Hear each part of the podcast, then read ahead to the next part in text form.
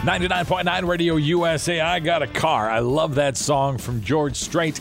It is uh, coming up on 650, and uh, we're sitting here at 26 degrees. It's me, Scott Hanson, and I have some weird news for you. Here it is. The weird news is brought to you by Lundgren Motors, Highway 53, Eveleth, Virginia. A Florida man who was stopped for excessive speeding told cops that he had no time to kill because he wanted to be on time to kill his best friend.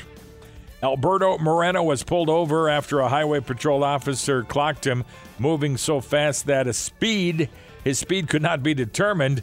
When the deputy got to the driver's window, Moreno admitted he was speeding and he acknowledged that he was also pretty drunk, which he proved by falling down after being asked to complete field sobriety exercises. While he explained that he was on his way to murder the identified pal for screwing him over earlier in the day.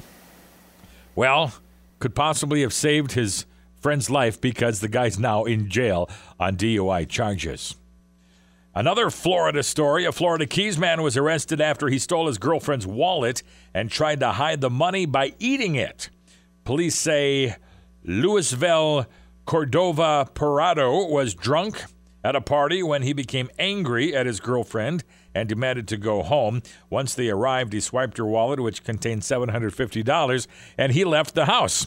Cops were able to catch him uh, at the house, and they found cash in his pockets. Uh, while they were leading him out of the house, they noticed that his pockets were empty. Parado said he put the stash in a bed uh, inside the house.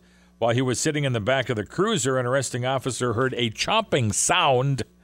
Yes, he was eating the money. And finally, a uh, fire torched the roof of a house in London. Officials believe it was started by a pigeon. Nine residents of the house had to be evicted as firefighters fought off the blaze. Officials investigating the cause of the fire found no obvious signs leading to the cause. What they did find was a partially burned bird's nest and the belief that a pigeon had picked up a lit cigarette and dropped it into the bird's nest, and that ignited the fire. Wow. That is your weird news this morning. It's 652. It's official.